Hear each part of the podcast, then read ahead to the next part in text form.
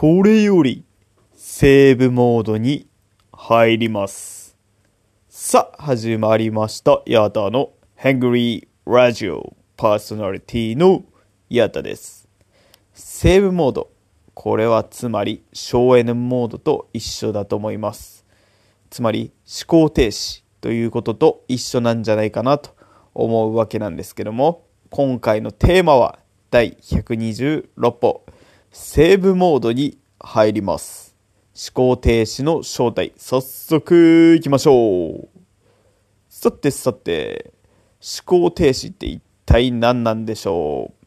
考えをやめるな、なんてよく言われたりしますけど、思考停止とは考えをやめることだけでしょうか。というのが僕の最近の疑問なんですけども、思考停止にはいくつか種類があると。実は僕の中でありましてまず一つ目が考えることをやめること。まあこれはそうですよね。皆さんが考える思考停止と全く一緒だと思います。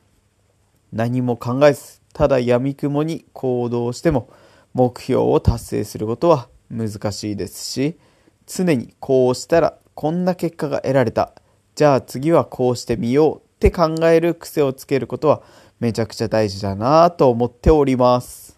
そして僕が思う思考停止の2つ目のパターンはどうしようと悩むことです。どうしようではなくどうしたいか。つまり2つ目のパターンは不安ばかりが先行してしまって次のアクションを考えられていない状態。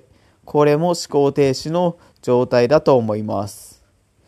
最後3つ目の思考停止のパターンは最初から難しいと決めちゃうことだと思います。というのあ 裏返っちゃいましたね。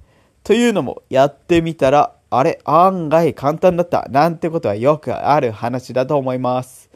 今うまく答え答えじゃねえな。間違った。例えが出てこないんですけどもバンジージャンプなんかも初めて飛ぶ時はめちゃくちゃ怖いし一歩目を踏み出す勇気がなかなか持てないんですけども一回飛んじゃえばあれ次もいけるかななんて思っちゃったりするのもこのパターンかなと思います。今はやっぱりやった方がいいと言われている副業。動画編集やプログラミング SNS の運用などなど難しそうに見えることがいっぱいありますよね。でもやってみたらあれ？あこんなんでいいんだ。と思うことも僕の中で最近多くてですねもちろんその裏にたくさんのノウハウとか知識スキル経験があるのは前提なんですけども意外にハードルってやってみたら低く感じることも多々あるなぁと思うんですよね。もちろんやりすぎてもう頭が働かないなんていう状態もありえそうですけども今回僕が思う思考停止の3つのパターンは振り返りますと1つ目が目的意識を持たないただ言われたことをやるだけ。2つ目は考えるのではなく悩むこと。最後3つ目は難しそうきつそうと決め込んでしまうこと。この3つを僕は思考停止の状態だと呼ぶことにします。あこれ確認ですけど自分に言ってますからね。皆さんの中に何かこうヒントになることがあればいいなぁなんていう下心もありつつ実際には僕がもう一人の僕心の中の僕に訴えかけていることだと思って聞いてもらえれば嬉しいです。でもこれなんで話そうかと思ったかというと Voicyで星渉さんという、まあ、神メンタル神読書神時間術なんていうベストセラーを数多く出されている作家の方がこの思考停止のパターンについてこの前話していたんですけど僕が考える思考停止のパターンと全く一緒だったんですね。あれはびっくりしましたよ。正直真似してなんてないんですよ。ハッシュタグ知らんけど。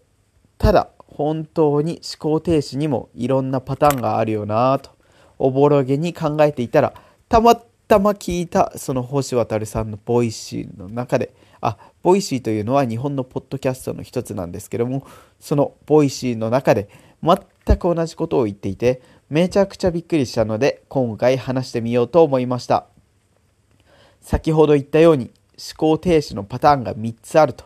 1つ目は目的意識を持たないこと。2つ目は悩むこと。3つ目は難しそうと決め込んでしまうこと。であれば、その逆をすればいいだけですよね。はい。その発想が僕の持ち味です。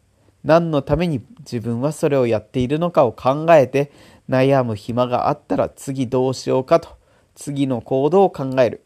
そして最後にやってみないとわからないという考え方をする。これだけで結構いいんじゃないでしょうか。どうでしょうコメントもらえるとめちゃくちゃ嬉しいです。お願いします。お願いします。本当にお願いします。あまり言いすぎると冗談っぽく聞こえますが、この辺にします。とにかく僕に意見をください。お願いします。ということで、ヤダのハングリーラジオパーソナリティのヤダでした。あざした。ではまた、うーん、バイ。